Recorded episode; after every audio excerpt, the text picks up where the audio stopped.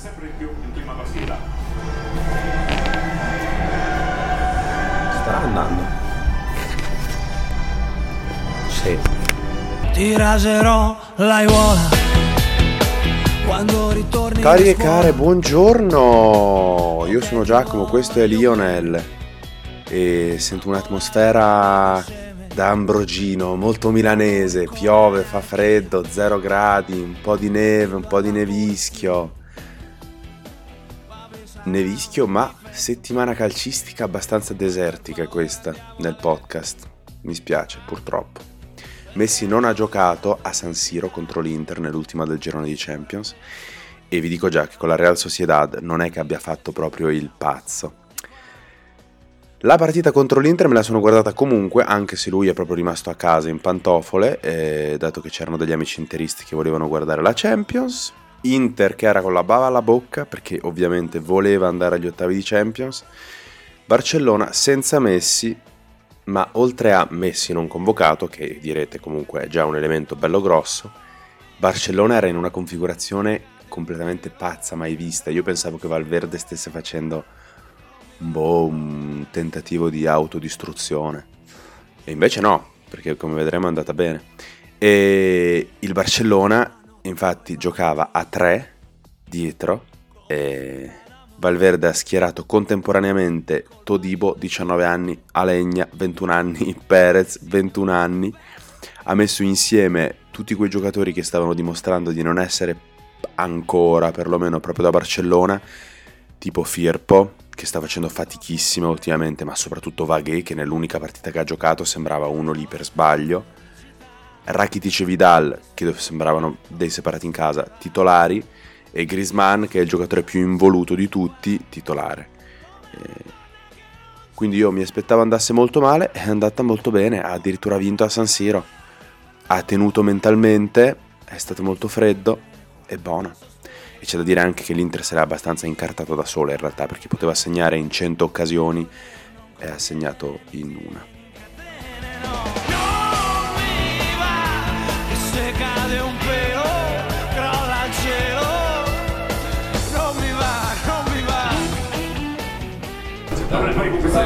Grande come una casa.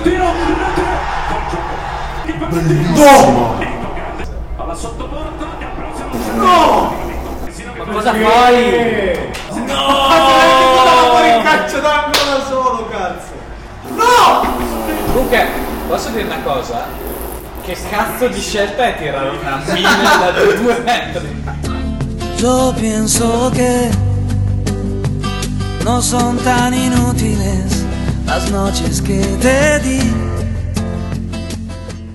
Quindi come accennato, Inter-Barcellona era andata bene per il Barcellona anche senza Messi, 2-1 a San Siro, ma la partita che interessa a noi questa settimana, una partita che Messi ha giocato e non una partita che si è guardato a casa con un plaid sulle ginocchia e una tisana al finocchio calda nella mano destra, il telecomando nella mano sinistra e un cuscino massaggiante dietro il collo, non mi ricordo neanche l'inizio di questa frase, comunque quest'immagine raffigurava Messi che si rilassa in una serata di Champions in cui non è convocato. Dicevo, la partita che a noi interessa è Real Sociedad Barcellona.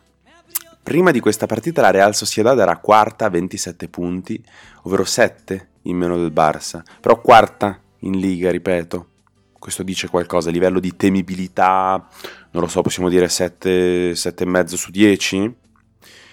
Qualche elemento storico sulla Real Sociedad, ultimamente non è che facciano benissimo, anche se ci sono stati grandi giocatori usciti da lì, Griezmann è, cres- cioè, cresciuto lì, è stata la sua prima squadra spagnola, eh, Xabi Alonso anche, e da un punto di vista storico è una squadra che ha addirittura avuto un periodo in cui ha vinto dei campionati, negli anni 80 ne ha vinti due. Ha vinto anche una Coppa di Spagna, una Supercoppa spagnola, è arrivata in semifinale di Coppa dei Campioni, anno 82-83, ha perso con l'Hamburgo. La partita, oltre che interessarci perché Messi ha giocato, ci interessa anche per qualche sfumatura un po' così colorata che aveva, tipo diciamo una sfumatura decadente trap. Mm, Non so, non vuol dire niente. Però nella squadra ci sono due tra i prospetti più bruciati dall'hype degli ultimi dieci anni, ovvero quei giocatori che a 17 anni sembravano i nuovi fenomeni del calcio mondiale e invece poi sono ritrovati a navigare nelle acque più zozze e difficili. No, non sto parlando di Bojan Kirkic o di Hakim Mastur, ma sto parlando di Adnan Januzaj, per chi se lo ricorda, ex Manchester United, che quest'anno ha fatto tre assist comunque, onesto, ma sto parlando soprattutto, e lui in realtà non è ancora completamente bruciato, visto che è più giovane, di Martin Odegaard, che quest'anno è a 3 gol e 4 assist in Liga. Si gioca all'Estadio Anoeta, molto bello, San Sebastián, Paesi Baschi. Se dice que con cada Isaac Oyarzabal Odegaard Langley Piquet. Isaac Oyarzabal Odegaard Langley Piquet. Ripetere per 40 minuti e avrete idea del primo tempo di Real Sociedad Barça di questo 14 dicembre. Per intenderci, stiamo parlando dei due difensori centrali del Barça e di tre giocatori offensivi della Real Sociedad. Per il Barça, 40 minuti di nulla e poi un flash. Suarez manda a vuoto il marcatore, passa a Griezmann, Griezmann la mette dentro con uno scavetto. Anche se ora conosco il Barça, o almeno lo conosco abbastanza, non posso fare a meno di trovare deprimente un primo tempo del genere. Mi ha fatto pensare, ma quest'anno non vinceranno niente. Poi, però, uno si dà anche una calmata e pensa a tutte quelle partite in cui invece ha pensato nessuna squadra al mondo può giocare a questo livello. L'annata del Barça e di Messi, però, è questo. Attualmente mancano tre partite alla fine del girone d'andata. E io ho visto molti momenti Mr. Hyde, tutti sporchi, in mezzo a una stagione da Dr. Jekyll, bello, asettico, perfetto. Qui il Barça ha proprio rinunciato, o gli hanno fatto rinunciare, al possesso palla e ha addirittura giocato in contropiede. E gli è riuscito abbastanza bene in avanti, ma gli è riuscito molto male difensivamente e messisticamente, visto che la partita di Messi è stata un susseguirsi di tentativi e errori. Due parole che ho visto poco o niente quest'anno nel suo vocabolario calcistico.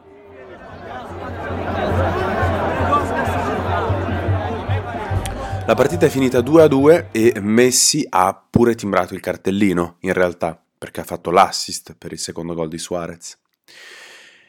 Chi mi ha sorpreso molto è stato Odegaard, che pensavo fosse un fuoco di paglia o comunque... ehm, e invece no, bellissimo giocatore di quei centrocampisti giganti ma con dei bei piedi, sembrava un po' uno, uno squalo balena che va dal cerchio di centrocampo al limite dell'area e si muove lì, bei numeri, bei tocchi, bei passaggi, bello, molto bello. Ma soprattutto mi ha sorpreso Oyarzabal, che in realtà avevo già sentito nominare.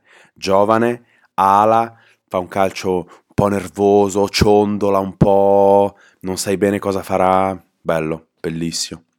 Oyarzabal che tra il resto, dopo aver fatto il gol del 2-2, è andato a esultare con Nacho Monreal, non lo so, devono essere amici, guardano le serie di Netflix insieme, penso, e hanno voluto esultare alla USA un po', no? Una cosa figa, eh, tipo come fanno in NFL, no? Che, che per festeggiare salti e ti dai un colpo di pancia in aria, di pancia, di sterno, di pettorali, non lo so. Ecco, solo che loro l'hanno fatto e si sono dati una dentata l'uno nei denti dell'altro, questo qua tipo rumore. Ecco, sì, fa male già solo a pensarci. E infatti hanno dovuto medicarli fermando il gioco per 5 minuti poi. boh, dopo la partita oltretutto ci sono state un po' di polemiche sull'arbitraggio, perché il Barça recriminava un rigore su Piquet nel primo tempo, eh, il primo gol del, della Real Sociedad è arrivato su rigore per una trattenuta di maglia e nel secondo tempo, in realtà nel secondo tempo, al 92esimo, il Barça dice che c'è una trattenuta così su Piquet, solo che lì Piquet trattiene anche lui, eh, vabbè, niente di interessantissimo, eh. Ma perché vi sto dicendo questa cosa? In realtà lo sto dicendo solo per agganciarmi a un'altra cosa, ovvero un'altra polemica arbitrale, però avvenuta nel secolo scorso, sempre dopo un Barça Real Sociedad, un Real Sociedad Barça, In realtà si giocava a Santander, quindi nessuna squadra era in casa. Era una finale di Coppa del Re e dopo questa finale il poeta Rafael Alberti, tifoso del Barcellona, per dire grazie portiere che hai fatto le parate e salvato gli svarioni della difesa, scriveva così. Ni el mar que frente a ti saltaba sin poder defenderte, ni la lluvia, ni el viento que era el que más rugía, ni el mar, ni el viento platco, rubio platco de sangre, guardámete en el polvo, para rayos. No, nadie, nadie, nadie. Camisetas azules y blancas sobre el aire, camisetas reales, contrarias, contra ti, volando y arrastrándote. Platco, platco leyano, rubio platco tronchado, tigre ardiente en la hierba de otro país.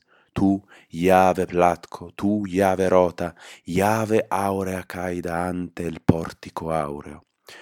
Ecco, continua così un altro paio di minuti, ma ve li risparmio. Però insomma, Raffaele Alberti diceva grazie a Platco, portiere di quel Barcellona che portò a casa la coppa, grazie con questa poesia. Leggendo questa poesia, Gabriel Celaya, poeta tifoso della Real Sociedad, ebbe voglia di rispondere e scrisse Y recuerdo también nuestra triple derrota en aquellos partidos frente al Barcelona, que si nos ganó, no fue gracias a Platco, sino por diez penaltis claros que nos robaron.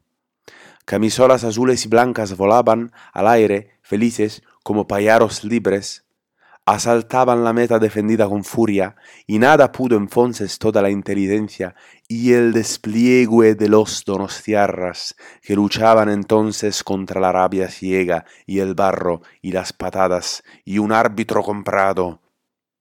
Todos lo recordamos, y quizás más que tú, mi querido Alberti, lo recuerdo yo, porque yo estaba ahí, porque vi lo que vi, lo que tú has olvidado, pero nosotros siempre recordamos ganamos. En buena ley, ganamos y hay algo che non cambian los falsos resultados. Che vuol dire, ma che portiere, avete vinto grazie all'arbitro, infami maledetti. Polemiche calcistiche nel 1928.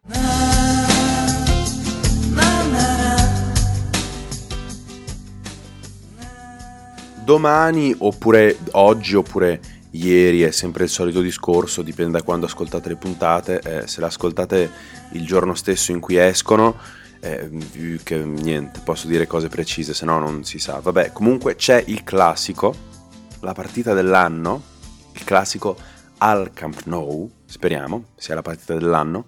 Il Barça in realtà eh, nella settimana che vi ho appena raccontato è stato tutt'altro che al top, però anche il Real non sembra stare benissimo perché ha pareggiato al 95 col Valencia 1-1, quindi boh. Comunque, le due squadre sono a 35 punti, prime nella Liga, nelle ultime 5 partite hanno entrambe fatto 4 vittorie e un pareggio, eh, Benzema che ha segnato proprio il gol al 95 col Valencia ha raggiunto Messi a 12 gol in cima alla classifica del PCC e è anche a 5 assist in Liga. Benzema on fire del Barça, sapete già chi è on fire quest'anno, speriamo lo sia.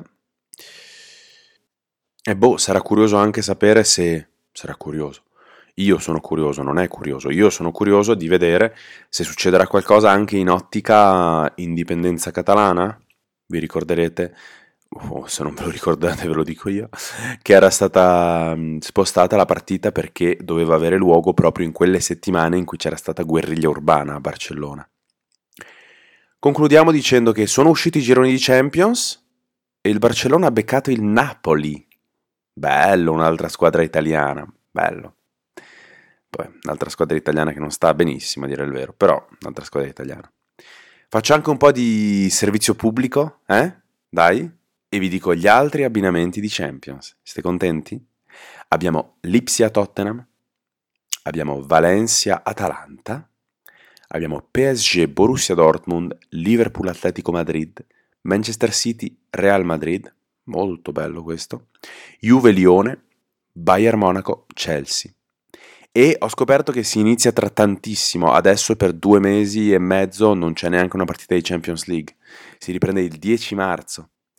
Arrivederci Champions League! Vale, pero ¿podrías cantar conmigo la canción del adiós antes de irte? Me encantaría, oso. Me encantaría. No ha estado nada mal. Lo mismo pienso yo. La musica di questa puntata, a parte questa mm, historia terminó. cosa che vi ho appena fatto sentire, era del grande Gianlu, Gianluca, Gianluca Grignani, Cuore Milanese, versione spagnola di un suo pezzo dallo storico album Desordios. Eh, non l'ho fatto apposta, è un refuso, non volevo dire Esordios. E, e per salutarvi veramente, per concludere, concludere, concludere, io vi lascio con una nota un po' malinconica, dicendovi che Hakim Mastur ha collezionato 10 presenze nelle ultime 4 stagioni. Adesso è alla Regina. Speriamo che la vicinanza del Tanque Dennis e di Reginaldo, l'aria di Reggio Calabria gli facciano bene e che faccia una stagione intera.